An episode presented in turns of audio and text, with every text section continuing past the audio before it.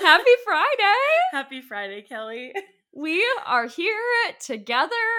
It's ridiculous. It's so good. And it's so good because the timing worked out perfectly. So yesterday we went to a conference together. We did indeed. It was a long day. It was a very long day.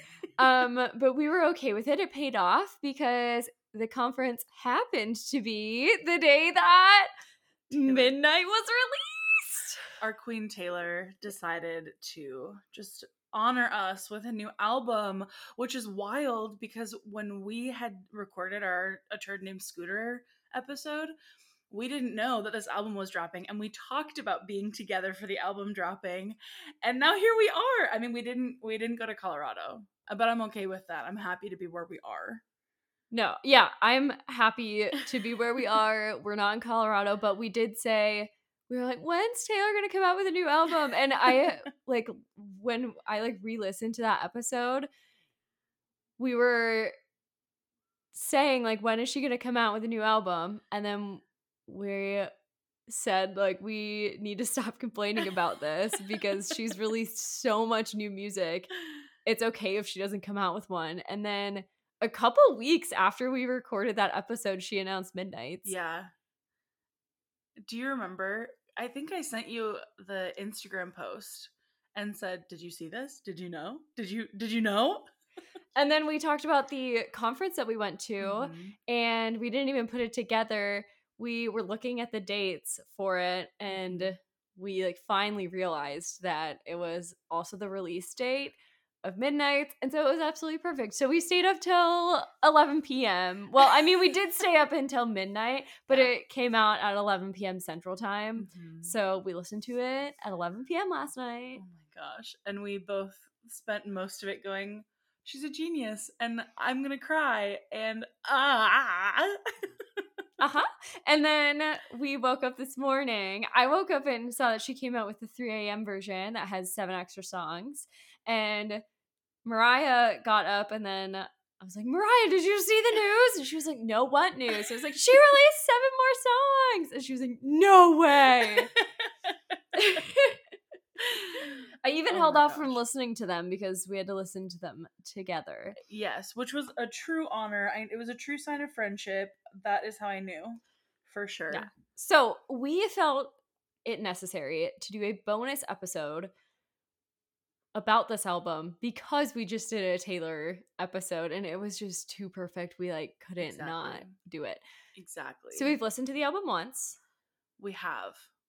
And we are going to listen through it again. And so we're going to stop and like talk about each song. Yeah. So if you really love Taylor, you can stick with us on this bonus episode. If you don't love Taylor, probably start do it start to love, love Taylor mm-hmm. and then maybe skip this episode, but also don't, because maybe you, you'll come to love this yeah album. yeah and if you skip it, come back to it. Just someday you'll see the genius of Taylor and you can come back to it and listen to us and be like, wow, those ladies knew what they were talking about. Are so, we ready to get started? Buckle up, guys. It's Taylor time. I'm Kelly. And I'm Mariah. And this is Peak Distraction, a podcast about everything.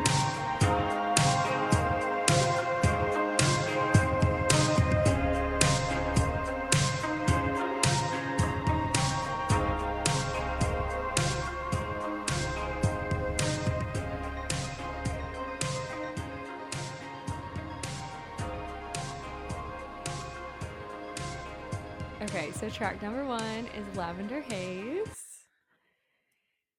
I, I don't even know if I have words yet. I, we've, we've listened to this one the most because it came up when we started it this morning while we were making breakfast. The bass line is impeccable.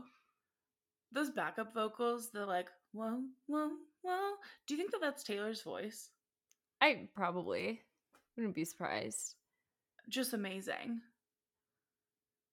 I'm obsessed with this song.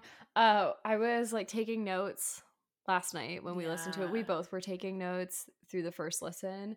And the very first thing I wrote down for this song was, I'm going to throw up. This may be the best song ever. So um, I was very exhausted last night. I don't usually stay up that late on a Thursday night. So I was really tired and the conference kind of wiped me out. But I stand by that statement. I think mm-hmm. every time I listen to it, I get a little nauseous. It's so good. I get a little nauseous. It's so good. Um, I agree with that. I wrote I wrote down in my notes last night, possibly one of my fave T Swift songs, which is true still. Also, I was looking at the lyrics while we listened the second time, and um, there's a line where she says, the only kind of girl they see is a one night or a wife. I find it dizzying. They're bringing up my history. But you weren't even listening. And I just, Taylor, those lyrics, why are you doing this to us? It's so good. And so I was wondering, do you think that that's more nineteen eighty-nine, or what era do you think that this song is sort of from? Because she said, right, that these are all songs that she wrote, yeah, throughout the different eras of her music. Um, uh, well, okay. In terms of sound, mm-hmm. last night I had said that this first opening song is a fusion of like all the best parts of Reputation, nineteen eighty-nine, and Lover all yeah. together. Lyrically, I feel like maybe it's a little bit more like nineteen eighty-nine. Yeah. I feel like it's the end of nineteen eighty-nine, the beginning of Reputation, right? Like in between. Yeah. Yeah, I think so. In between those two eras. Because mm-hmm. yeah. it's sort of that, like, this is what everyone thinks about me, and it's not true. Um, and I don't know if you're actually listening to them. You know what I mean? Because I feel like Reputation and Lover are both her being like, wow, I found somebody who doesn't actually care what the paparazzi says. And nineteen eighty-nine was her being like, this is what they all say about me. Yeah. Let's pretend like it's real for so, a second. And yeah, and Reputation was the transition album to mm-hmm. this like current Taylor era that we are loving. Um, loving.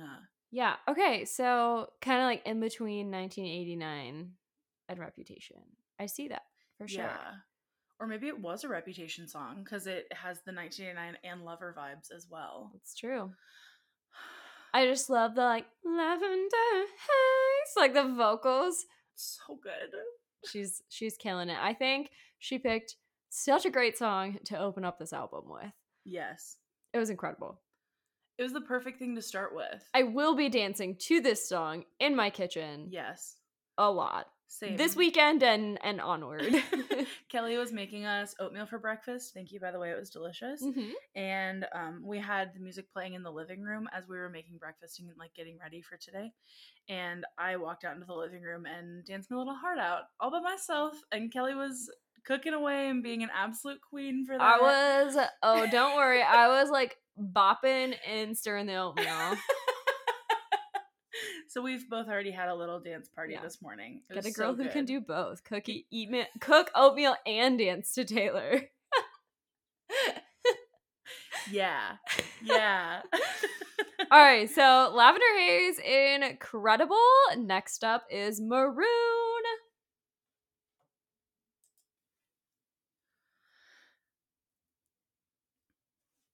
So the intro of this song, I literally in my notes last night just wrote intro and then in all caps I wrote Reputation.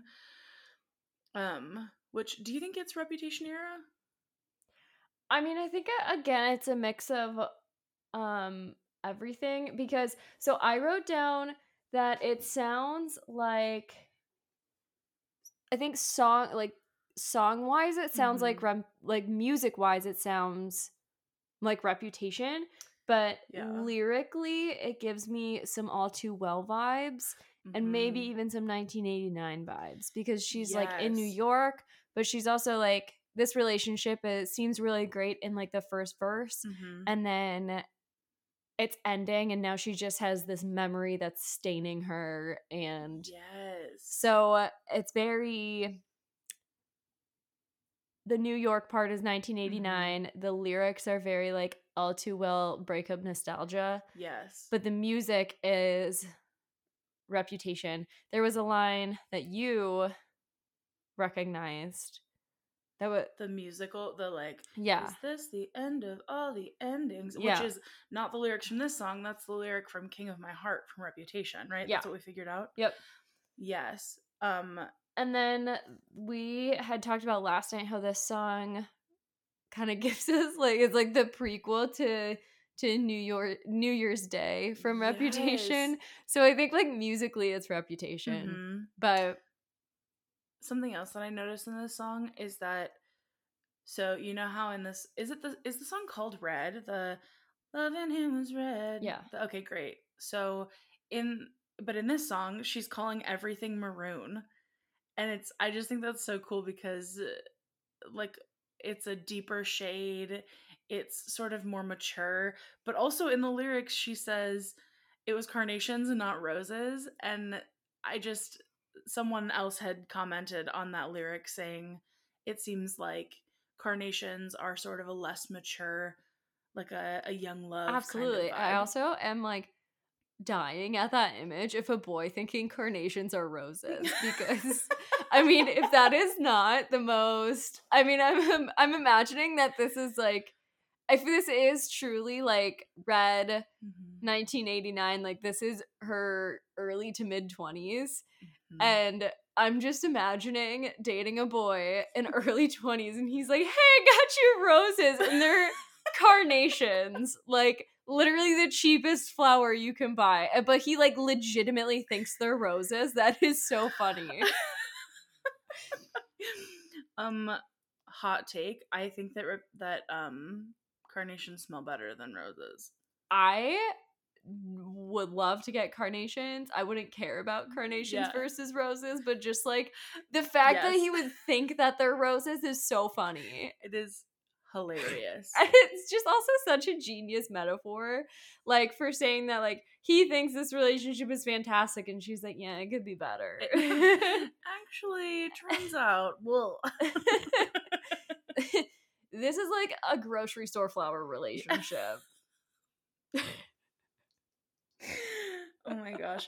Um, th- this is totally off topic, but one of the last notes I had made last night was just that Taylor is singing in her lower register in this song, and it slaps. I wrote lower register with the crying face emoji, not the like sort of half crying, full on tears streaming down the face, because holy cow. I know. I really like when she sings in the lower register. I, I love it. It's so fun to sing along to as well. Yes. I wrote, she is a storyteller in all caps, because, I mean, you can listen to it without looking at the lyrics and you can just picture every moment of this. But like that opening verse, when they're on the floor, they're a little like tipsy off of some rosé. You can just picture that with midnight lighting in New York City. Oh my gosh, you can you can picture every second of this song. So true. And she's such a storyteller and I love it. I also wrote the F word hits just right. She nailed the swears in this song for sure. Yes, agreed. For sure. A hundred percent agreed. Yeah.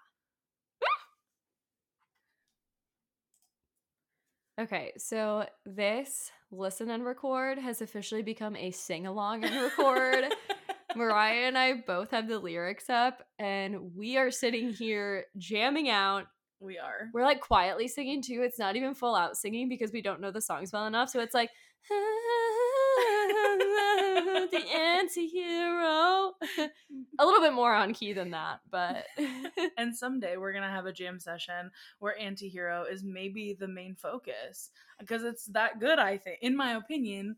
It's that good. It could be the main focus of a jam sesh. It's a very fun song. I think she really creates, again, she's a storyteller. Yes. I think she's created a fun story. This gives me the same vibes as Mean and the same vibes as No Body, No Crime. Yes. And just, she brings in this like death, murder, mystery vibe mm-hmm. and just has like a lot of fun with it. Yeah.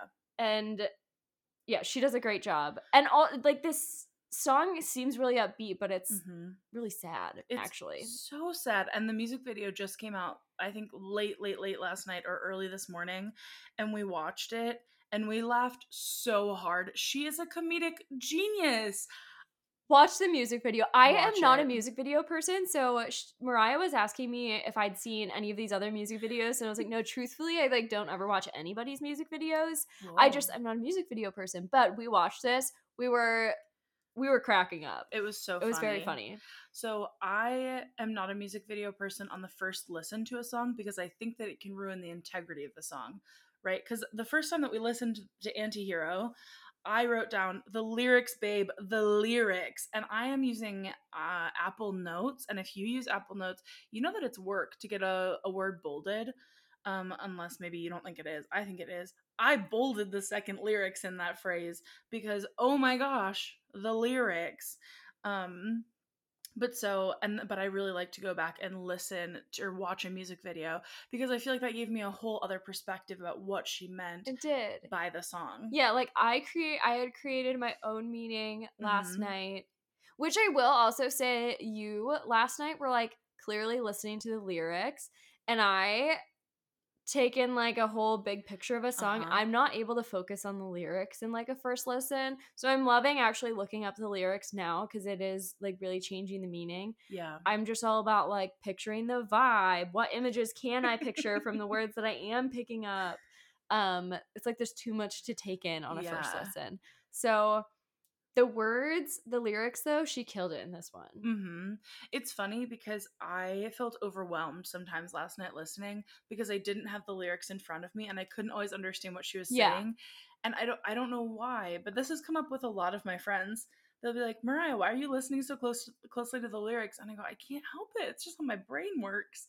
And yeah, it it's all about lyrics for me. And then I think music comes second to that.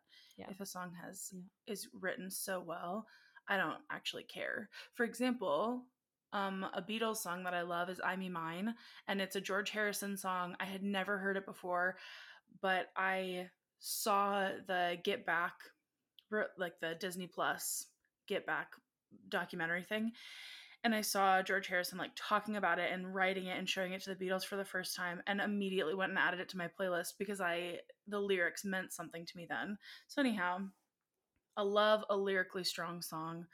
Big fan. Also, if you haven't heard I Me Mine, please go listen to it. It slaps. I haven't. um, I didn't grow up with the Beatles. That's okay. So That's, we can we can um, work on that together. I grew Kelly. up with A C D C and the Scorpions, oh. and which I mean, honestly, the Scorpions and U two. I grew up with U two as well. Um, those were like, yeah, my dad listened to like classic rock. That's what wow. I grew up with. I grew up with Elvis and Johnny Horton. Have you ever heard Johnny Horton? Nope. I guess he was a history teacher. And so all of his songs were like, in eighteen fourteen, we took a little trip. And so all the lyrics are telling you a historical story.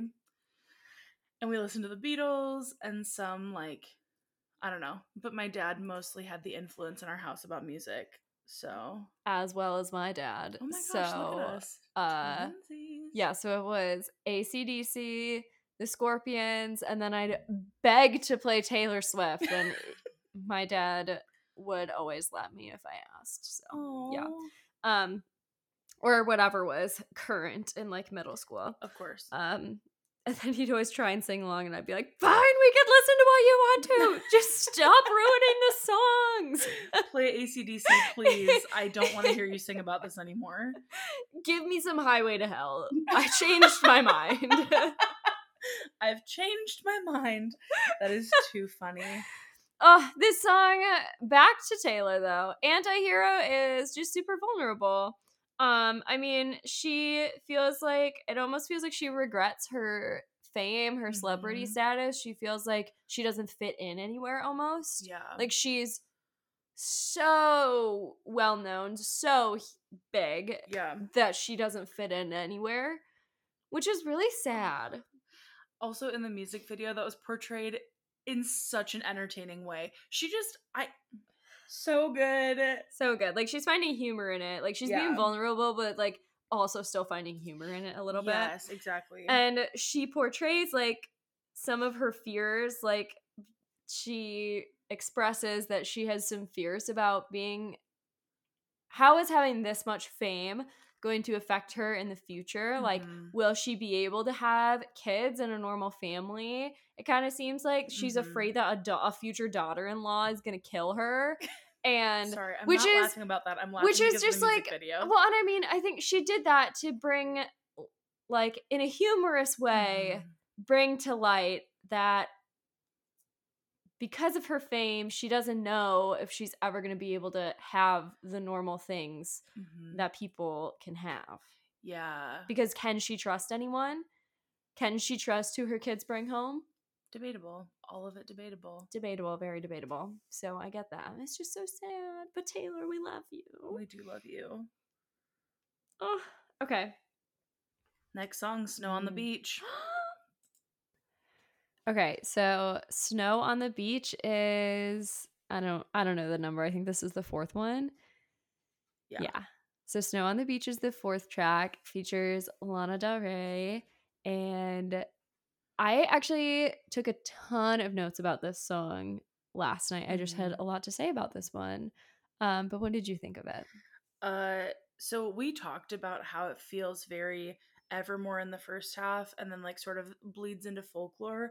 And I really loved that. Also, we're, we both have taught English. You know how we use Taylor Swift to explain analogies often in metaphor? Oh, yeah. Um, I literally wrote in my notes yesterday, our analogy slash metaphor queen, um, because this whole song is just incredible. Oh, yeah. Analogy and metaphor. Also, Lana Del Rey, the perfect person to have on this track. I cannot imagine it going any better with anyone else. There is, you can't, Lana Del Rey's in the chorus, you can't often hear her. Yeah. And I, I feel like that was the same thing with all of the people who featured in her Red from the Vault songs mm-hmm. as well. Um, but there is one spot where it perfectly fades into Lana Del Rey's voice for like a line, and you just hear Lana Del Rey, and the fade into that was like seamless. Yeah, it was incredible. It was I perfect. Literally didn't even notice it, and then Kelly said something last night and I went, oh, oh my gosh. It was just so cool. Oh my gosh. So good. Yeah, I think we actually both added this to Christmas playlists today. Um, so if you're looking to sneakily add Taylor mm-hmm. into your Christmas repertoire, yes. um, Snow on the Beach does it. It reminds me of like Mirrorball. Mm-hmm. It reminds me of Mirrorball, but a snow globe version. Like a snow globe with a beach scene mm-hmm. of two people falling in love. Yes. Also, last night when we were listening, I did not love the where she dropped the F word in this song, but listening to it today, I yeah. was like, "Oh, I get it. That feels that feels right." Um. Also, when you said the thing about the Christmas playlist last night, Kelly looked at me. I was literally oh. thinking to myself, "Millie wants to join the conversation." Yeah. Hi, Millie. Come on. Now she's ignoring us. Okay. Fine. Maybe she's offended because she had the same thought. Um, literally, Kelly looked at me and she goes, "This is going on my Christmas playlist." And I had, at that exact same moment, been thinking, this fits on my Christmas vibes playlist so well. Because Kelly and I both love music that's not overtly, like, Christmas, but it's sort of that yeah. holiday vibe, that winter cozy. I have a playlist called A Very Merry Holy Grounds Christmas because I worked at a coffee shop in college called Holy Grounds, mm. and I played that every time I controlled the aux cord whenever I was at my shift. I love that. Um, and so I played this A Very Merry Holy Grounds Christmas, and it's just a bunch of low-key indie Christmas songs, and a lot of them just talk about snow or winter, and I'm, so this is this is joining joining that playlist. I love it. So I love it. Yeah. Perfectly curated non-Christmassy Christmas songs. Not yeah. super Christmassy Christmas songs, but still Christmassy. Exactly. Christmas vibes. It gives you that cozy winter vibe. Exactly. And that's what you're hoping for, right? Yeah, exactly. Um, yeah, so overall, love the song. Big fan. It's going on the Christmas playlist. Already there. And uh, Millie agrees. Mad about it. Well, I can't, I can't tell if she's mad about it or if she agrees with us. What do you think, Millie? She wants us to celebrate Halloween first. Yeah, fine. Ugh, gosh. She wants all the candy. Picky. All right. Next song, guys. Okay, so we just finished listening to You're On Your Own, Kid. Kelly and I both, when the when we were looking at the lyrics, noticed that the chorus is just like those two lines, you're on your own, kid, you always have been. Um, and I love this song because even last night when we first listened to it, we were talking about how the vocals are almost like childish or youthful. Like they're more breathy than her normal. Mm-hmm. Um, it's not like a powerhouse of like her tilting her head back to sing a big high note. You know what I mean? Um, Which I think goes towards Folklore and Evermore mm-hmm. and the whole like high school love triangle, kind of high school love story songs. Yes. Yeah. And people were making comments about how they think it's sort of a reference to Fearless and all of those like unrequited love songs. Um, I also have had that line from the Red album stuck in my head. I think it's from All Too Well. Don't call me kid. Don't call me baby. Yeah. Um, and I just, I think that this is sort of an amalgamation of all of those different. This one feels the most to me like it is from all of the music she's ever made. Yeah. Like, there there are references to so many aspects. I think there's even a Great Gatsby reference in there. Which, she sneaks Gatsby into everything. According to someone else. I didn't notice that myself because I, I've only read Gatsby once. Ooh. That appalls me. um, But we are... We do have Genius lyrics up, which mm-hmm. I would highly recommend because there's so many references to things that it's so helpful to, like, look at these. Um, so when I had listened last night... Mm-hmm. Um, I thought it felt like kind of an upgraded and edgy version of the song Mine, mm-hmm. like just kind of that same vibe. And in Mine, they end up falling in love. And so I kind of like this edgier version because in this one, she realizes like, no, I am actually on my own and yeah. maybe this love isn't going to work out and it's fine. Mm-hmm. Um, and I just think that's, yeah, I don't know. Uh, also the music at the beginning of this song, uh, reminds me of the X X, which if you were a Tumblr kid in high school, you will absolutely know who the X X are. Um, and then a little bit of like cigarettes after sex vibes as well. Mm-hmm. Um, so I really like that she kind of used that musical, like super indie, yes. like retro pop vibe exactly. at the beginning. I think it just brings a nostalgic factor mm-hmm. to it and it's incredible. Yeah, yeah, I agree. The last note that I wrote last night was literally just, I really like this. I don't have much else to say. And that's still true. And my comment was along the same lines. I wrote, it's just so pleasant. Yes. Pleasant is a great word for this song. It's also a little melancholy, like a little, it's a little bittersweet because it feels like I'm on my way to being empowered, but I'm not there yet. You're on your own, kid. You always have been. Like I'm working on recognizing that that's okay. Mm-hmm. I love it. I love it. Well, that's it, folks. We'll see you after Midnight Rain. You're on your own, kids. Okay, so this might be my favorite song so far. It is like way too early to pick favorite songs. I feel like I need to listen to it twenty times before I do that, but Midnight Rain is a top contender. It is a bop for sure. I have really enjoyed the way that she's using her own. I think that she's using her own voice because she's not referencing other people, like it's not featuring anyone else, but with a like a voice modifier.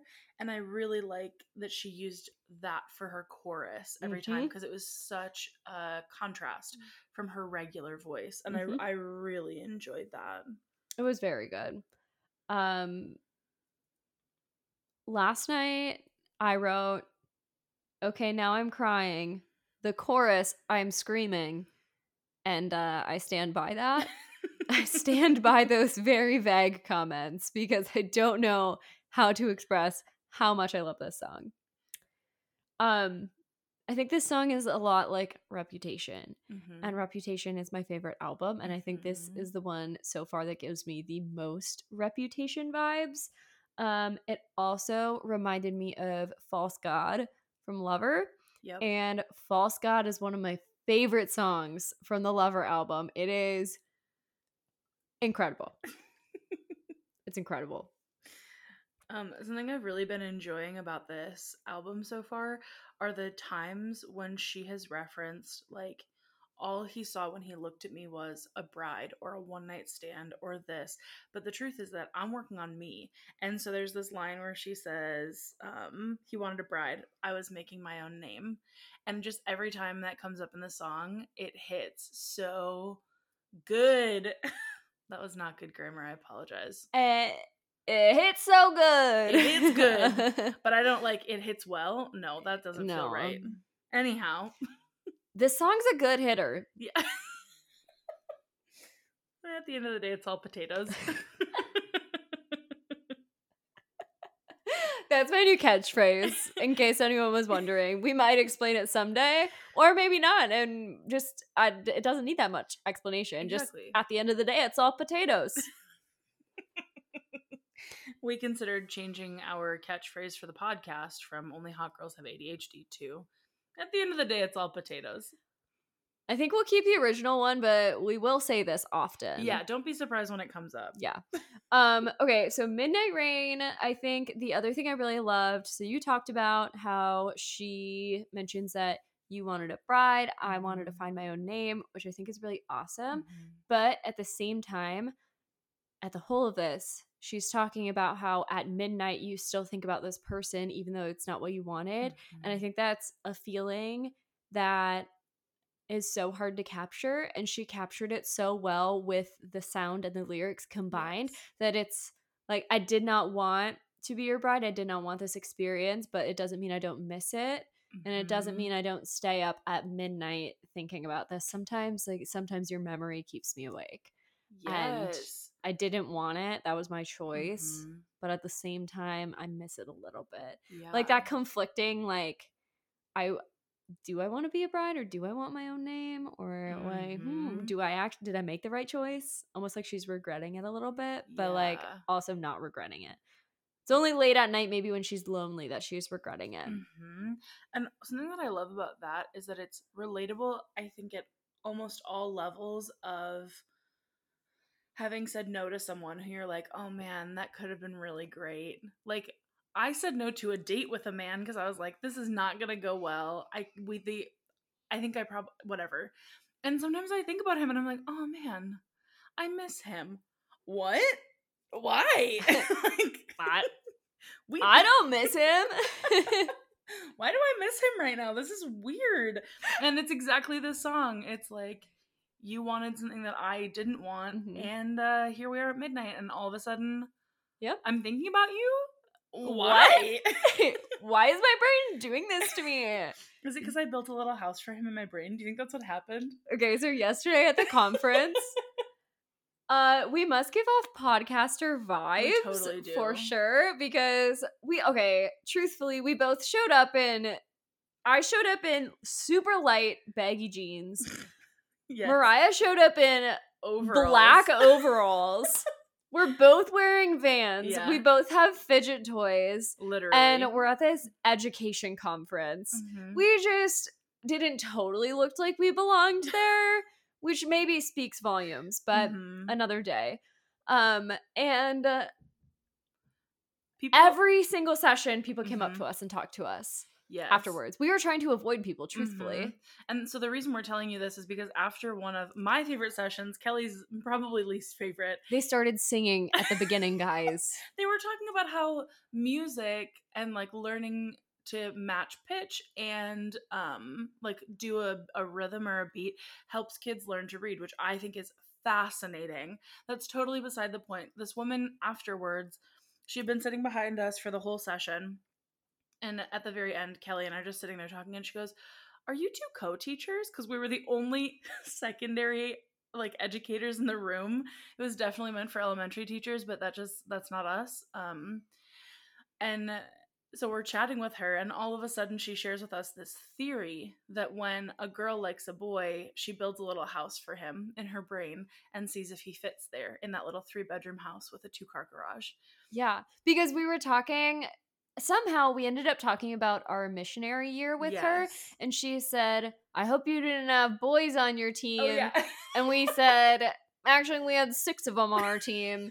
And then she said, hopefully you didn't like any of those boys. And she got into talking about why she hoped we didn't like those boys. Exactly. Because boys' brains turn to applesauce exactly. around girls. They don't think about anything. And girls start building a little house. And they have you in one of the bedrooms. They have, instead of a one-car garage, they now have a two-car garage. And they start building a little house. And so, yeah. I'd like to know if this theory um, works for other people. I want you to think about how your brain feels. Because I think sometimes my brain turns to applesauce, and other times I build little houses. I think usually applesauce is the first step for me, right? I'm like, uh, bleh. I've melted into a little puddle in my brain, and then I'm like, wait, slow, slow the roll. Build a house first. Can't have applesauce without a fridge to put it in, right? That's not true, but... Can't make applesauce without a kitchen. I think we could find a way. Having... Yeah, you're right. We could just like stomp on an apple. Yeah, or like sprinkle some brown sugar and then stomp on it. Sure. Yeah. Sure. Or I was thinking like get a, a pot or a pan and go out in the woods and start a fire. And that's still a kitchen though. It's an outdoorsy kitchen, but it's still a kitchen. We've gone so far from the topic at hand. I truthfully don't even know what we were talking about, but Midnight Rain, the one thing, the one complaint I have mm-hmm. is that I wanted to hear the low chorus one more time to send us off. Mm, yeah, yeah. I see what you're saying. I re- and that's purely selfish because mm-hmm. I really enjoy it. I can just repeat the song. Obviously, that's a very simple solution to that problem, but, you know. But there was a long outro with no singing. That's true. So. That's true. Um, but yeah, she she killed this one. This was fantastic. It's true. It's true. Next up is Question. Huh? I think my favorite thing about Question is the way that it feels like. Okay, so in college, I would come home from an event or something, and I would debrief with my roommate and be like, this is what happened. And I would tell her this story about like, this dude said this thing to me. Can you believe that? And she'd be like, what the actual crap? Probably she would say something more severe, which I love from her. Um, but it just, this is, that's how this song feels to me. It's, it's almost like Taylor is coming home from a long night, maybe a long weekend. And she's like, you are never going to believe what happened. You're never going to believe this conversation that I just had. This is what we talked about. And it was just a question. And it, I just, that's something that I love about this song. I don't know if those are the vibes it gave you, but that's how it made me feel. No, definitely. I think she paints the perfect picture of you're at a party, you're at a bar, you meet a guy, you start talking to him, and then all of a sudden you realize that he's kind of the worst. Yes. And I feel like that's, that's kind of what she's doing here. And I think mm-hmm. she paints a really good picture of it. But I, my favorite part is that, like, clearly this guy has a past with someone and still has a history with this girl and is maybe still seeing her, maybe not. They're in that weird, like, post-breakup phase, I think. Yeah. Um, and my favorite thing, like, Taylor is so dramatic and in the best way. Do you wish you could still touch her? It's just a question. It's just a question. I don't mean anything by it. Do you wish you could still touch her, though? Do you, Can you answer it? Do you, like, wish that you had fought harder for her, though? I mean, it's just it's just a question. Like, how single are you? Yeah. I'm just wondering. I, people wanted to know. Not me, but people. It's just a question. I, I know that you recently broke up with someone, and I just... Are you? I just... I'm trying to gauge how how ready you are to move on. So, do you wish you could still touch her? The answer is yes. I maybe maybe this party is not the time. But also maybe it is. There is a part where she's like, maybe it's not the time, but I don't know. But I'm going to ask anyhow. But maybe it could be. I love it. Also, I think it's so interesting. The chorus is longer than any of the verses. And so I think it's so funny that we go from a two-line chorus to this like super the, long yeah one. The chorus being the focus, like the focal point of the song, which I love. Mm-hmm. Big fan. Also, I like that the chorus is sandwiched between can I ask you a question, and then it's like she runs through all of these questions that she has, and then she goes, it's just a question.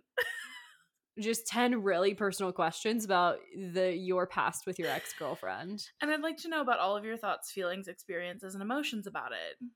Is that so much to ask? It's not. I just, I want to make sure that you're the one. So, because we just met.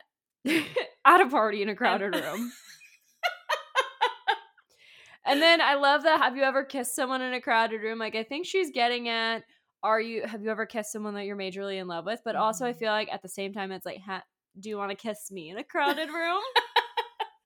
And maybe all of your single friends are making fun of you for it, but then they're like, oh my gosh, maybe he's getting over his ex. We should applaud this. And then they all clap. Yeah.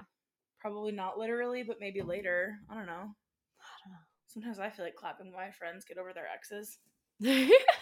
Yeah, good for you. Good job, buddy. And sometimes we feel like clapping when they're kissing a cute boy in the middle of a room. Exactly. Way to go, friend. It's true. Way yes. to go. Yes. Awesome. Okay, next one is Vigilante Shit. You heard it here first. So I think that we can agree that Vigilante Shit is one of the best songs on this album, which I think we I think we've only said one other time, right? Maybe twice. Anyhow, it's in it's up there. It's a really good one. Something I love that Taylor does in this song is that at the beginning, the song starts with no musical backup. It is just her voice, and it ends the same way. And I just, chef's kiss, perfect, so good. I love it. Also, possibly a controversial opinion, the vibe of this song reminds me of Billie Eilish's album, When We All Fall Asleep, Where Do We Go? It's that same, like, gritty, heavy bass line, like, the rhythm of the way she's singing, and I love it. I love, I love it. I've never listened to Billie Eilish. No. Yeah, maybe I, I mean, one of my, like, to- most toxic traits is that if something's, like, too popular and I'm like, I don't get it, like, I'm not gonna listen to them. And I, I think I've tried and I just have no, I've just I haven't understood the hype about Billie Eilish. Um, I just yeah. I'm I was like, so I sorry I that you're wrong. I'm so sorry that you're wrong. Um, I do really like this song though. Last night I wrote, "This is my vibe." This is another song that's absolutely Reputation. Mm. Um, it's Taylor's dark side. Yeah, and we love it. So Vigilante Shit is amazing. Uh, I also thought that it had ties to Better Than Revenge from Speak Now because she is mm-hmm. talking about dressing for revenge. So I thought there were kind of parallels to that. Mm-hmm. And absolutely, if you look at the lyrics and are looking at the imagery and the story within this song, this is absolutely one hundred percent tied to Nobody No Crime. Yeah. And Nobody No Crime, they're like killing them, but in this one they're doing revenge. And they're still doing revenge, but um, Taylor was a vigilante in that song, and she's a vigilante in this song, getting the the wife who was wronged all of the things, including his bends. So yeah, yeah I think they absolutely parallels.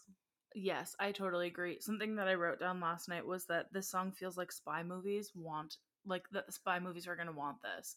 Or, like, yeah, like, a, not a true, like, a crime movie. Do you know what I mean? Because like it's a crime noir. Yes, exactly. It feels like it would fit really well in a Daredevil episode somewhere.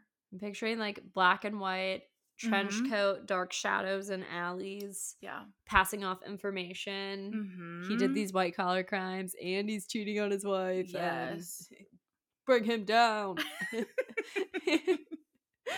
uh I love it. So this one, absolutely a vibe. Agreed.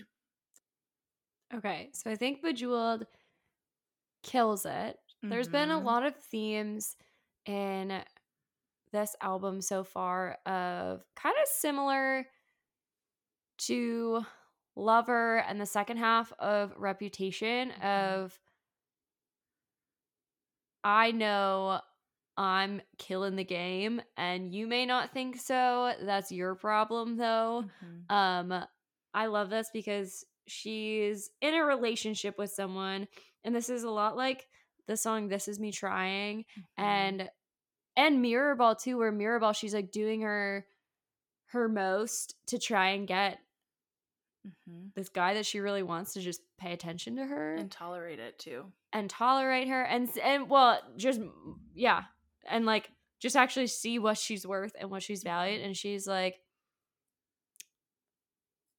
I'm going to go out tonight because I can light up a room still. Mm-hmm. So I love the line, like, put me in the basement of your heart when I just want the penthouse. Well, how does she think of the, like, I'm amazed by her. Also, I remember last night, I think we both had a moment of, I can't wait to work out to this song. Like, this is, I can just see myself in the gym with this blasting in my ears and me being like, yeah, I don't care what you think. I'm going to go do the thing. Yep. I think I wrote, I can't wait to scream this song at the top of my lungs. Yes. So I just, it's such an anthem. Yes. It's such an anthem and such a relatable theme, mm-hmm. and such a good theme as well. Agreed. Of no matter what situation or what your relationship status is, mm-hmm. recognizing your worth, knowing that you shine. No, I can't. I can't. um, I the last thing that I wrote last night was, I will not settle. And that's what this song gives me. And I think that for all my single people out there, maybe you've heard like, well, your standards are too high. And I just would like to repeat to you the vibe that Taylor is giving us. Don't settle. Don't do that, because you're not going to like that you've settled. Someday you're going to be mad about it. Mm-hmm. So ten out of ten would recommend, listen to this song, feel empowered, yeah, and go be your best self. Yeah. I love that. She's also, she's not breaking up with him either. She's kind of mm-hmm. like putting the, putting the ball in his court, I guess. She says, the D J asks if she has a man, and she says, I don't remember. Or like, I don't know, do I? Like, If if he wants to see me for who I am, mm-hmm. or like appreciate me, then yes, I'm here for it. But if not, then I don't know. Yeah, maybe exactly. not. Maybe I don't. So exactly. I just she's so bold and so confident, and we love it. It's super inspiring. It's true. It's true. Very true. Up next is ah, I lost it. Labyrinth. Labyrinth. So the very first comment I made about Labyrinth last night was that I didn't know how to spell labyrinth before today. um, very difficult word to spell. Why is the Y where it is? Yeah, it should be pronounced labyrinth. um, so I guess thanks, Taylor, for the spelling lesson. Mm-hmm. We're grateful. Thanks for the vocab lesson. Um uh, I think this song is really chill, really relaxed. I do really enjoy it. I love, like, there's, like, the random synth that's, like, da-da-da! And it's, like, at random spots throughout the song, and I really love it. That's one of my favorite parts of this song. Which was one of my least favorite parts of the song. I loved it in the beginning, but then throughout the song, I just kept being surprised by it, and for some reason, super synthy things make me just go, oh, yeah. And uh, I really love this because I think it is exactly Folklore and Evermore. Kelly said that last night. And if you all listened to our A Turd Named Scooter episode, you know that I am a big fan of Folklore. And I didn't want to agree with her, but I know that she's right. Also on Genius Lyrics, someone had commented on, in this song, she talks about how she doesn't like elevators because they rise too fast, and how that's sort of a reference to Gold Rush, and how, like, she doesn't like it when things happen too fast. So you're right. Folklore, Evermore vibes. Um, I do like the voice modifier. I like that she keeps using that. I think it's very cool. And I also think this one could grow on me. It's my least favorite so far. I mean, it is very slow, so it's mm-hmm. not... I. I really like the synth, but outside of that, it's not super attention grabbing. Mm-hmm. I too think that this is one that could grow. You just need to listen to this one on repeat. Or I could just not listen to it. It's not a skippable song. Oh, for me it is. Kelly is giving me a death glare right now. There is not a skippable song on this album. Debatable. I said it. Debatable. Are you even a Taylor fan? I, are you even committed to the cause? I'm, no, I guess I'm not. I'm doubting right now. If those are the rules, I guess I'm not. Not a skippable song. No, I'm sorry, Taylor. You have to listen to it and let it grow on you. Mm-hmm. Yep. We'll see. We'll see what happens. Yep. Okay, so there's Labyrinth. This is how the next couple of songs are going to go it's based true. on our reaction from reactions from last night. The next so. song we're going to listen to is called Karma. I love the tune of this song. I love the rhythm that she uses. I love the musicalness of this song. I love everything but the lyrics because I don't like the thought of what we put into the world we get back. Because I don't, I haven't found that to be true. And so I have a hard time enjoying this song. That, and also, I know that we talked about this last night. When she says karma is a god, it really stresses me out. It makes me really uncomfortable. And I know that she's not saying like karma is God. I don't know. I just, I don't vibe with these lyrics. I think that they don't match the way that I see the world. And so I have a hard time. I just, I don't agree with it. I know it's a hot take. Kelly is trying to not be mad at me, I think. It's a hot take. I don't know how to respond to that kindly. Um, I think it's a super fun song. It's like nineteen eighty-nine and Reputation. There's like a little bit of both. Mm. Um, a little bit of Lover as well. Um, definitely Lover, because this is like all about like Scooter and like she's gonna win because Scooter's a turd and uh, she's saying my side of the street is clean. Mm-hmm. You can't say the same thing about yours, and so she's not worried about karma at all. She doesn't need to be because she didn't do anything wrong. She got wronged twice, so actually she's fine. And now she gets to uh fall in love and re-record all of her albums, and life is fine for her, but not so great for Scooter the Turd. Um, and it's great. I do love the shit talk. It's really great. I love the shit talk in this song. Yeah, I just, I've said all I have to say about it. uh, yeah, no, I don't know. It's got Lover vibes, and she's giving the middle finger to Scooter, essentially. Yeah, and which I'm never mad about. Yeah. Except so, for in this circumstance. Sorry. All right, so Mariah found another song that she's going to skip. She is not a true Taylor fan. It's coming out more and more. It's okay. That's okay. Our next song is Sweet Nothing. I hope this redeems my standing as a Taylor fan. This song, sla- it doesn't slap. It is cozy. It is comforting. It is a nice warm cup of coffee on a cool morning. Any time of the year. It is I am in love because everyone wants something from me, but all you want are my sweet nothings. And it is perfect. This song is absolutely perfect. Um, I also love the piano, the, the, the piano line that goes through in the back. It feels very simple Beatles to me. And I love, I don't know if this has come through in the pod yet, the Beatles. I love them. I've really gotten into them in the past two years. I know, so unique. I love the Beatles. Um, but I just, I think that it's sort of like um, their style in that piano line. I adore this song. I think it is, yeah, it's just like super pleasant and so wholesome. It gives me the same wholesome vibes as Ours. Mm-hmm. That song is so wholesome, and I think this is equal... equal level of wholesome as mm-hmm. that song. Um, and I also thought last night listening to this for the first time, it gives me five hundred Days of Summer mm-hmm. vibes when they're happy together. Yep. Because obviously five hundred Days of Summer is a chaotic mess, but uh chaotic mess of emotions. But mm-hmm. when they're happy together, that's what this song reminds me of is, yeah, five hundred Days of Summer when, when they're happy and when they're fine. So yeah. I really like this, and I think yeah. it will be on a regular rotation. Agreed. So. Same. I won't have to listen to this one again to like it. Okay, our next song is what we thought was the last song when we went to bed last night. This one is Mastermind. Okay, so Mastermind is a masterpiece because Taylor is a mastermind.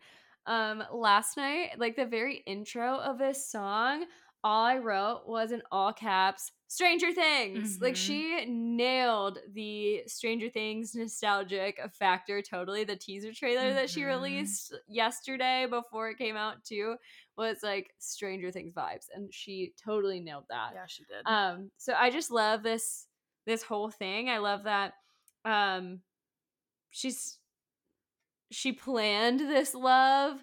She didn't fall in love. She made it seem like falling in love, but really she planned everything. Um, and I think that there's like a hint of a hint of sadness to that. Mm-hmm. That's like, you have to plan everything in your life because of like your status or your position mm-hmm. or something.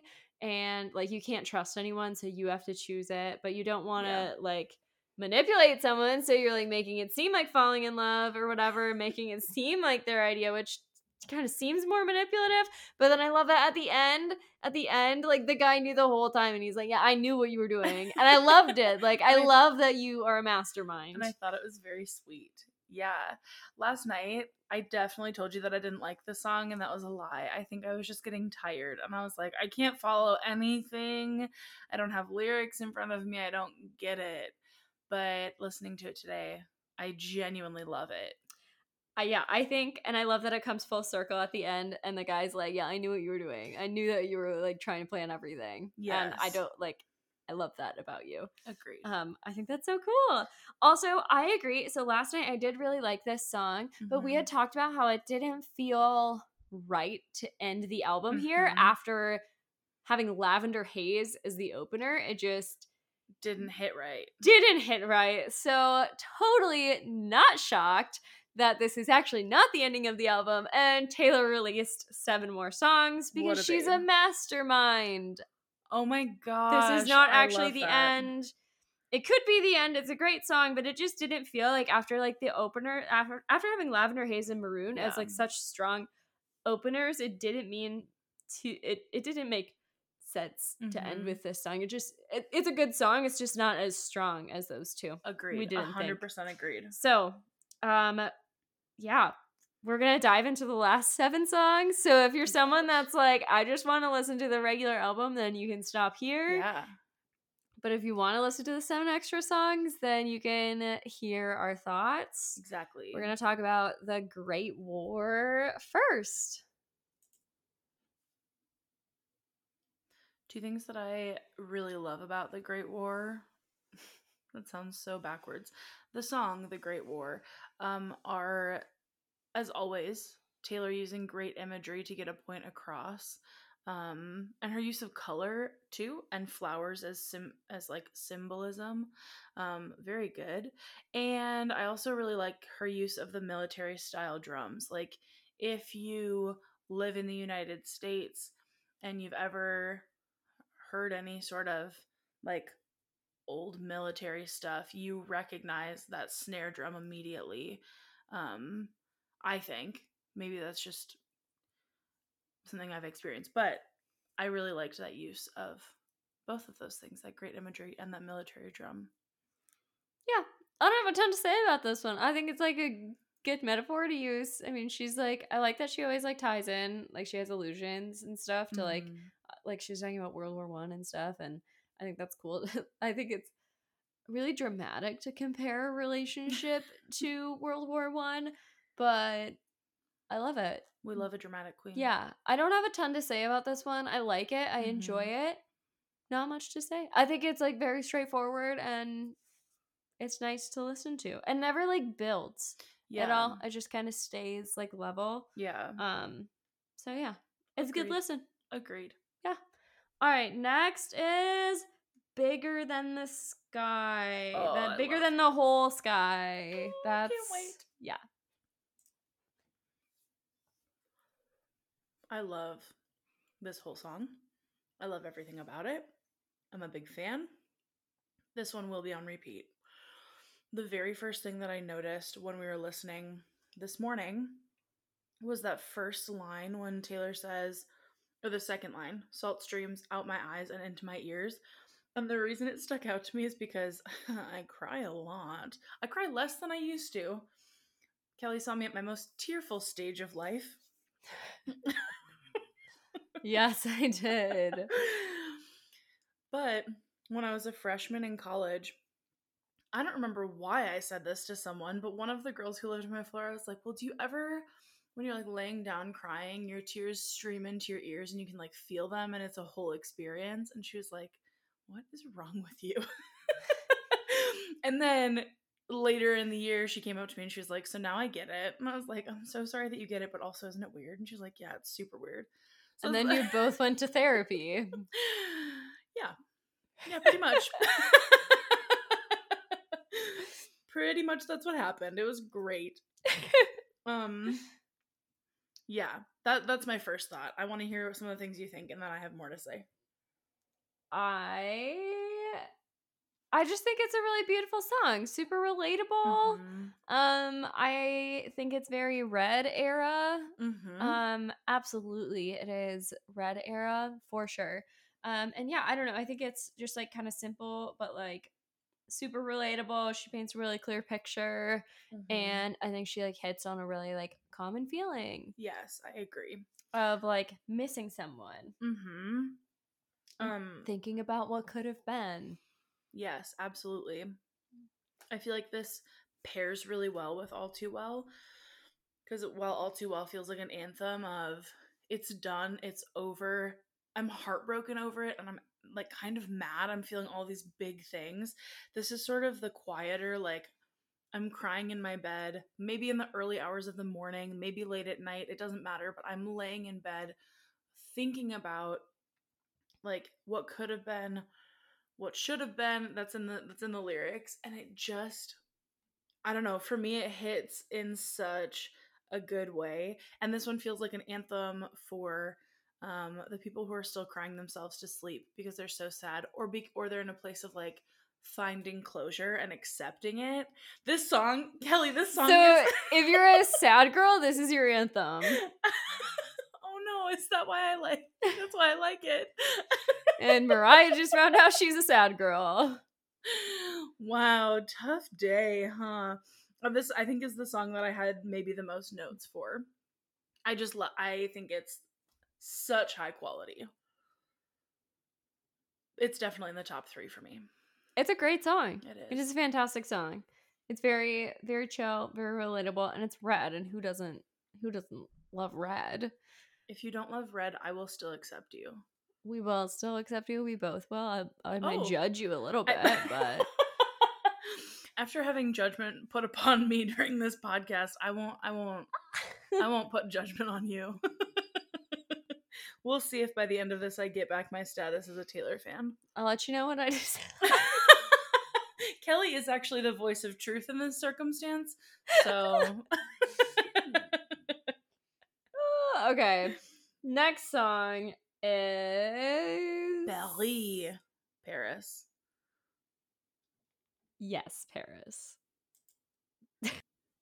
Okay, so obviously Paris is the city of love.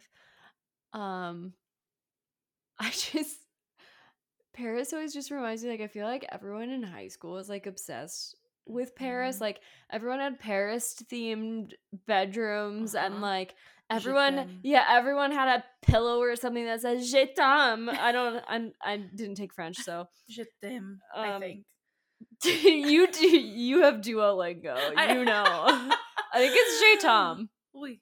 Um, we'll look it up. I don't know. Neither of us speak French. Enough, I, is wait. The point? I'm You're sorry. On what, level one of Duolingo? Comment tu t'appelles? See, you didn't even know what I said because it was so French.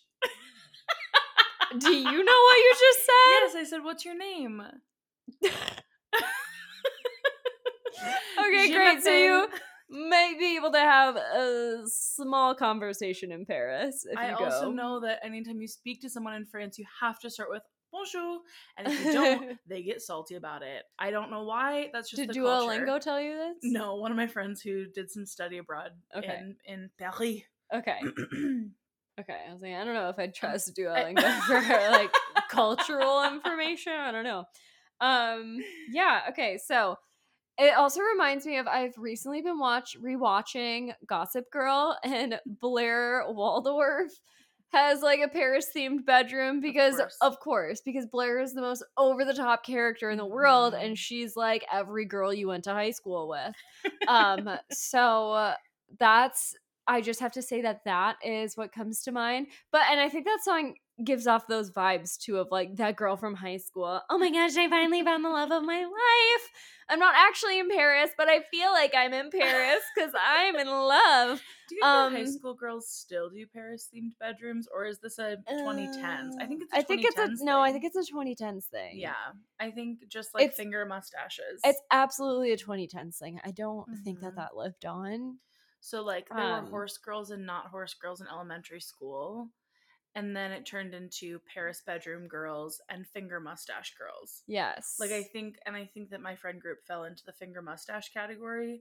So I can't... There is definitely a picture of me mm-hmm. with a finger mustache at like a swim meet somewhere. Of course. Because I think our swim team was like a bunch of finger mustache girls. Sure. And also I was actually friends with a couple girls on swim yep. team who were also... They were both. They were wow. finger mustache girls and they were Paris bedroom girls. They were so deep in Tumblr lore Ugh. that they couldn't help but be both. Yes. Wow, that's so deep.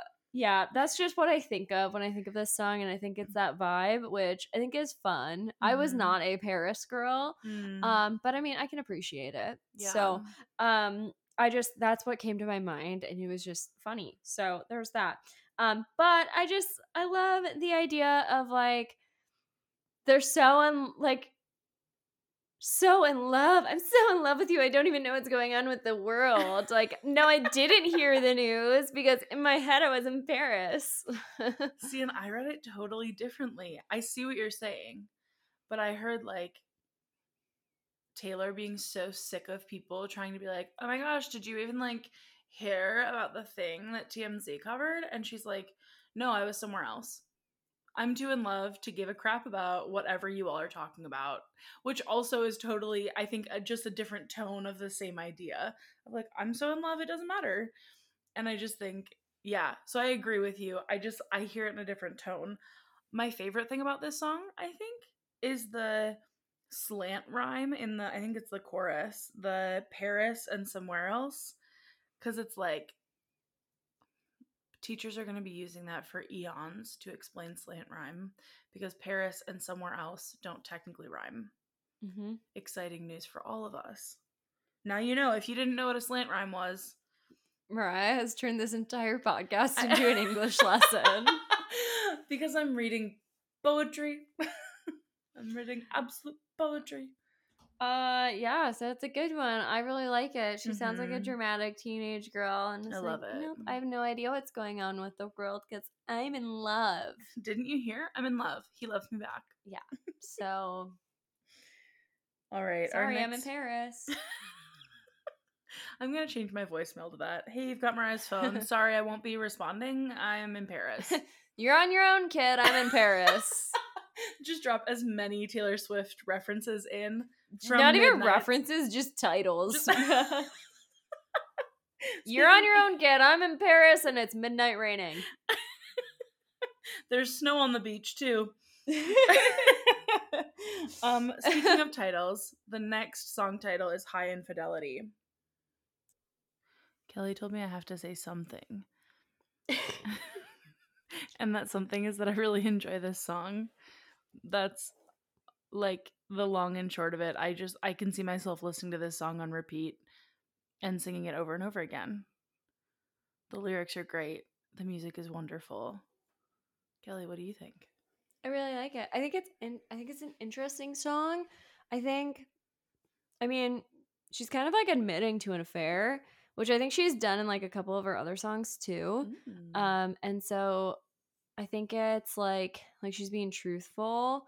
Like, she's not, like, do you really want to know her as an April? Like, you already know. Mm-hmm. And then she's, like, in the chorus, she's like, it's your fault because you didn't love me enough.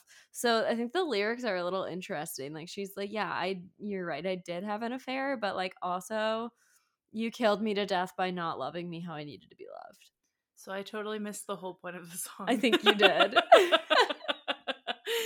I really enjoyed it though. So I- it is a really good song. But yeah, she's totally like, you made me cheat on you. Which, oh, that's a hot take. But for the sake of a song. Yeah, because you, do you really want to know where it was? April twenty-ninth. Um, you know that there's many different ways that you can kill the one you love. The slowest way is never loving them enough. And then there's a thing where she says, like, yeah, I danced with this guy and he, do you want to hear about how he brought me back to life? Okay, so I totally missed the whole point of this song. I should have known because the title was Infidelity. I really... So I was shocked you had nothing to say about it. You're just like, I just, I really enjoy it. I was doing a passive listen. My brain is like... And it is just a good song. Yeah. I do enjoy it. But yeah, that I, is what it's about. I mean, I don't for agree sure. with her that cheating is for the person who's cheated on, the fault of anyone who's cheated on. And it's an enjoyable song. It is an enjoyable song.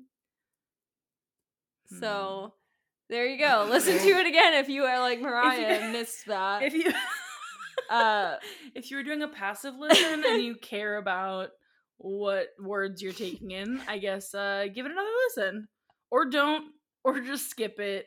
Whatever you have to do to be okay when it comes to this album. Mariah's questioning this entire album. oh. I mean, she's written about this in many other songs before, though.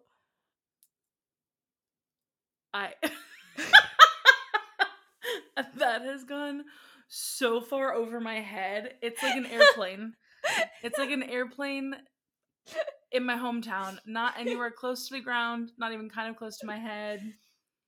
Genius Lyrics has a list for us of all the times she's sung about affairs. Illicit affairs. Sure. August. Betty. No okay. Body, No Crime. Yeah. Ivy. And now High Infidelity. They're all about cheating. See, and Ivy is on my and skip list. She is the cheater in a lot of them. So Illicit Affairs and Ivy are two songs that are on my skip list. Why? Because they're about infidelity and they're not as enjoyable as this one. Ivy is one of my favorite songs. I know. We've oh, talked about it's this. So, it's such a good song. Okay. Um, but we're not talking about that right now. Yeah. We're talking about High Infidelity, and it's a very good song. Mariah, I shouldn't have I'm told not- her what it's about because she, at first she was like, it's just a great song. That's all I have to say about it. And now she's like, this, I can't listen. This is morally very questionable. This is morally wrong. So is most music. So... Uh, uh shoot. Yeah, this is a great one. We're gonna end it on that. Next is the glitch. Glitch. No the, just glitch. Yeah, cut the out of the Facebook. It'll be much better. Just glitch. Before I say anything, Kelly, is there anything in the lyrics that I missed? I don't know. What do you think this song means? um, well, I liked this song a lot. Again. This one's also about an affair. No, it's not. No, it's not, because Lyric Genius told me that the number of days that she references is the number of years she's been with her right now boyfriend, Joe, whom I think we all love. Right? I'm not saying anything controversial. Great. Okay. um, and I think... Well, according to Genius Lyrics, it's about how she feels like there's no way this is actually happening. Like, it has to be a glitch in the system. He's so wonderful.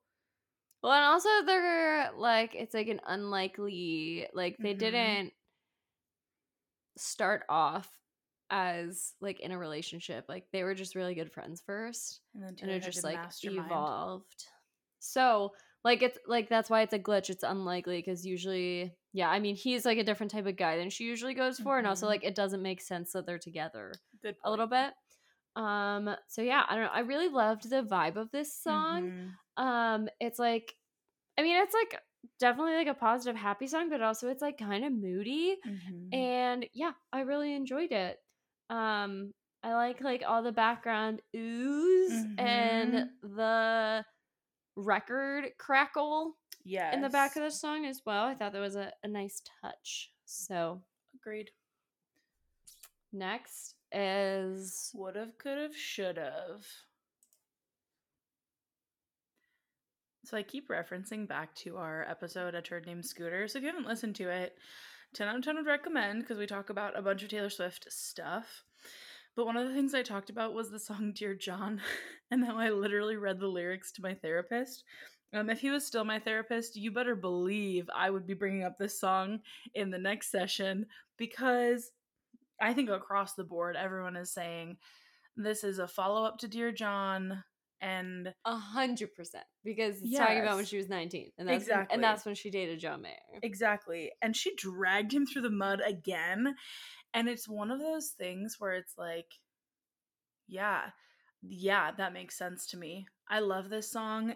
Um, Kelly and I have talked a number of times about how it's just gonna like, we're just gonna keep scream singing it.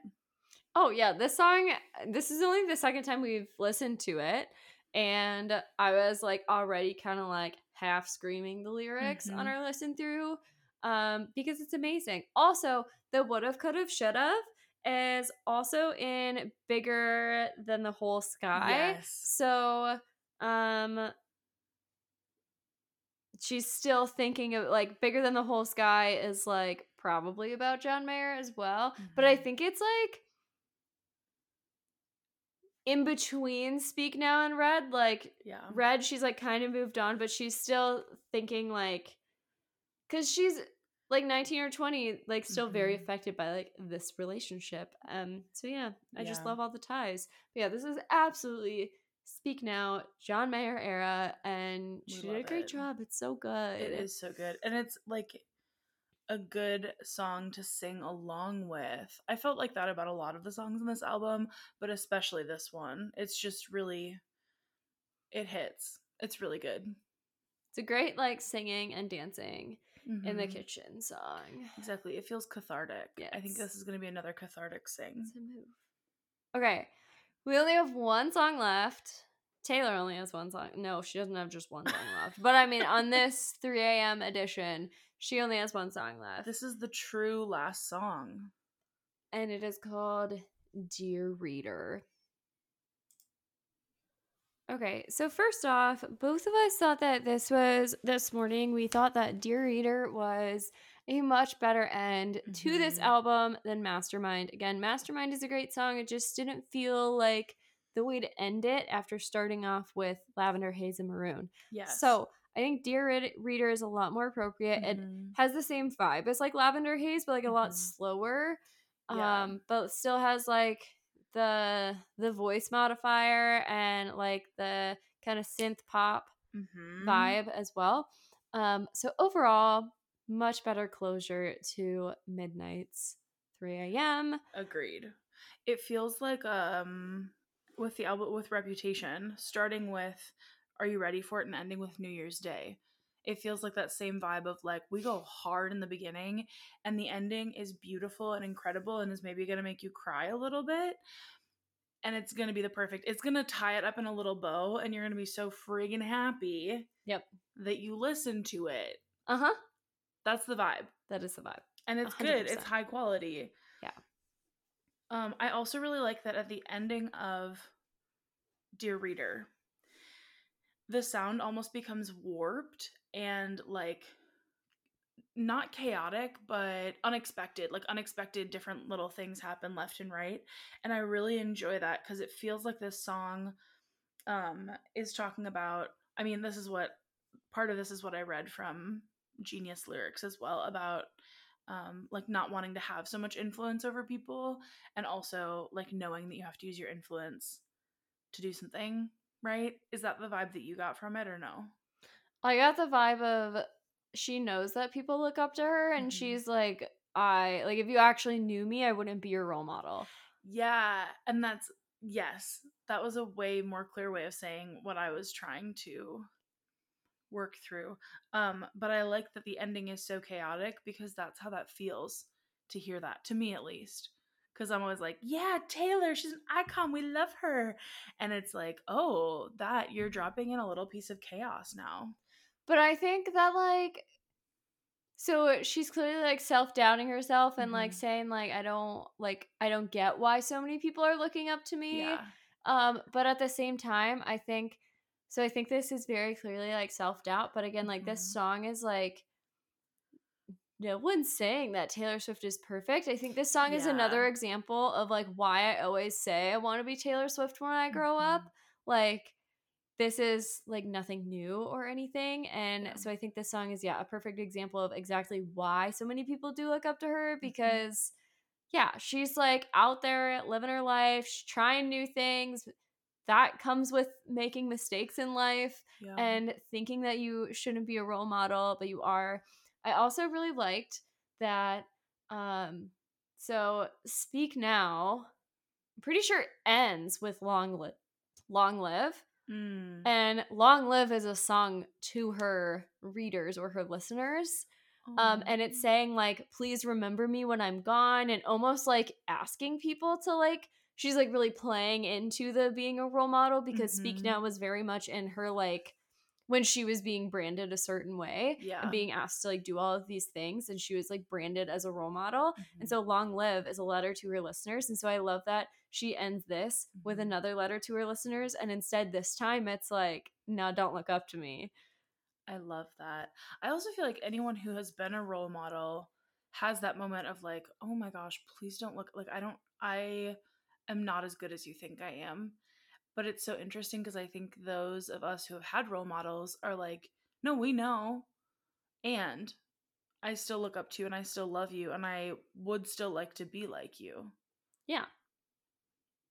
Just so good. Such a great way to end the album. So good. You guys, we did it. We did it together. Now, if you haven't listened to it yet, I don't know why you made it this far without listening to the album yet, um, but go listen to it again. Yeah. Without us talking through it. Mm-hmm. Go listen to the whole thing. And if you want to skip songs, we respect you, because I will be skipping songs. Y'all already know which songs I skip. Mariah is just trying to justify her actions right now. That's not true. I'm saying if a song makes you uncomfortable, you don't have to listen to it. Which is true, but also I'm still slightly judging Mariah because I can. So that's true. That's true. She's allowed to. She uh, kind of redeemed herself as a Taylor fan. But we're halfway there. We're halfway there. It's fine. It's so fine. Oh my gosh. Um, Kelly, overall, what do you think about this album? ten out of ten. I love it. It was exactly what I needed. I think it hits all the vibes, all the mm. moods, and it brings back so many memories of past albums, mm-hmm. which I figured, because that was kind of the whole thing. Like, these are songs that she's written at midnight yeah. throughout all of her albums. And I think she did, I think it is exactly what she wanted it to be. Maybe, I don't know what her intentions yeah. were, but I think it does exactly that. It like brings you back to all of her albums. I thought of every single, I mean, Speak Now onwards, I thought of every single album mm-hmm. um, that she's that she's written. Um, yeah. And she, I think that's amazing that she can encompass all of that in twenty songs. Mm-hmm. Um, yeah. I mean, just like the references to her own work is incredible. Yeah. And referencing other literary works mm-hmm. is also impressive. Yeah. What do you think? Okay. Outside of the song Karma, and now I'm feeling debatable feelings about High Infidelity because I you actually told me what it was about. Um, outside of those two songs, I think that the rest of it is beautiful. Like the the first two songs in the album are always going to be my favorites, I think. Lavender Haze, just I think that's a song I'm going to go back to over and over and over again and just love it. Incredible. Also, I just I keep thinking about the first half of the album. Like everything, Snow on the Beach. I yes. Christmas. Exactly. She also mentions Christmas, like holiday peppermint candies in one of her songs. Um, yeah, so one of the other ones. So, so two that Christmas is songs. Also a Christmas song. I think it was in Midnight Rain. Yeah, I think you're right. I think you're right. Um, but yeah, other than those two songs that everybody knows that I wasn't a fan of, I well, the second one I was was hard of a fan of. I just don't like the message she's giving. But that's, it is what it is. But then that's also a whole story, part of the reason. Like in Dear Reader, yeah. she's saying, "I if you knew, you wouldn't look up to me." Yeah. That comes along with that. That's part of that. That's such a good point. Because so like if you're saying, looking at it at an individual song mm-hmm. level, then you might be like, I see what you're thinking. But if you like, brakes. But if you look at the album as a whole, mm-hmm. the album of as a whole as her like giving advice, doing all of these things. And then yeah. she ends it with like, don't look up to me. yeah, yeah, that's true. That's a good point. She is saying, like, not everything I do is great. So she's not even, yeah. Okay, I see what you're saying. I see what you're saying. I feel less bad about enjoying that song now. Well, also, I mean, like, she's writing from a certain perspective and a certain piece of time. And in that piece of time, like, that's how she felt. So, like, mm-hmm. she's doing a good job throughout the album of being super honest and super raw. Yeah. And then also saying, I'm not always right. Mm-hmm. Okay. I see what you're saying. I can, I can, I can understand that. We still love Taylor. And when I say we still, I mean, I still love Taylor. I am a fan this, of Taylor. Who's this I'm, me? Okay, good point. There's no mouse in my pocket. I am still a fan of Taylor. I love her. I still look up to her. Big fan of... I'm a big fan of her being like, hey, don't let someone stop you from doing the good that you're meant to do in this world. I feel like that's the vibe at the end of the day from Taylor. Right? Just go out and be a badass. And you can, like, fall in love and also be a badass. Like, don't lose yourself ever. Yeah. Yeah.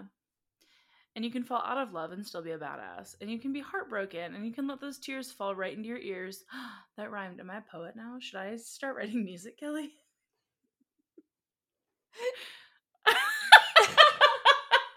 She shook her head at me, you guys. Uh... Should I start writing music? You already have. We discussed this, Kelly. Oh, yeah, that's right. I'm a songwriter. You're right. I'm an author. I am essentially the next Taylor. That's what I've been waiting to say this whole episode. I'm glad you brought it up so I didn't have to. I think the songs I've written would fall into the category of comedy. Um, so that's a really good point. I think you're right. So there's that. Yeah. Yours would be more genuine. I don't know about that. They wouldn't. Are you going to write a song that's called Anti-Karma? Yes. You're just going to respond to Taylor Swift with songs that are like, this is why I think Taylor's morally wrong. I- It's just those two songs uh, and a couple of others on different albums. But that's between... me and Taylor, I guess. And now Kelly. Hey, you know what? At the end of the day, it's all potatoes. I forgot about that until you said it. But you're right. At the end of the day, it's all potatoes. So now we leave you with that thought, dear listener. Go enjoy your Taylor Swift release weekend. Mm-hmm. Listen to Taylor Swift all weekend or not. Listen to whatever you want. It's true. Listen to whatever you want. Um, if you choose Taylor, I'll be listening to it with you. It's true. I probably will be too. I'm gonna text you on Sunday and be like, what'd you do this weekend? What'd you listen to? And you're gonna be like, not Taylor. I, I said I was gonna listen to it all weekend and then I lied. I lied. I don't know. Sometimes I'm in a, a mood for the Beatles. I really mean it. I actually only flip between Taylor, the Beatles, and Harry Styles. Every once in a while, Lizzo shows her beautiful, beautiful face, and I'm very grateful for it. Same with Billie Eilish and Olivia Rodrigo, but it's mostly Taylor, Harry, and the Beatles, which would be another great band name. I think someone should do that. Taylor, Harry, and the Beatles. Yeah, don't you think that rolls off the tongue? Taylor's Hairy Beatles. I didn't like that. I didn't like that at all. Wow. I'm trying to think of clever ways we could string those three together. I don't think there is a clever way. I think the cleverest way is what I already said. Harry's. Nope. Harry's Beetle named Taylor. Harry's Beetle Taylor. Like a T A I L O R. Like a sewer. They sew Beatles? No, they sew the clothes for the Beatles. Don't you think the Beatles had a Taylor? I'm sure that they had a Taylor. They were put in suits when they first were getting big. But this isn't a Beatles podcast. This is a Taylor Swift podcast. What am I thinking? Have a happy Friday, you guys. It is Friday like nobody's business. It's beautiful out, at least in the state of Minnesota. Yeah, it is. A great day to listen to Taylor. With that, we bid you adieu. Bye. Remember, only hot girls have A D H D. But not all hot girls have A D H D. Thanks for listening to this week's episode, y'all. Remember to check the description for this month's book club pick. Deuces. Bye. Bye. Love, Love ya. You.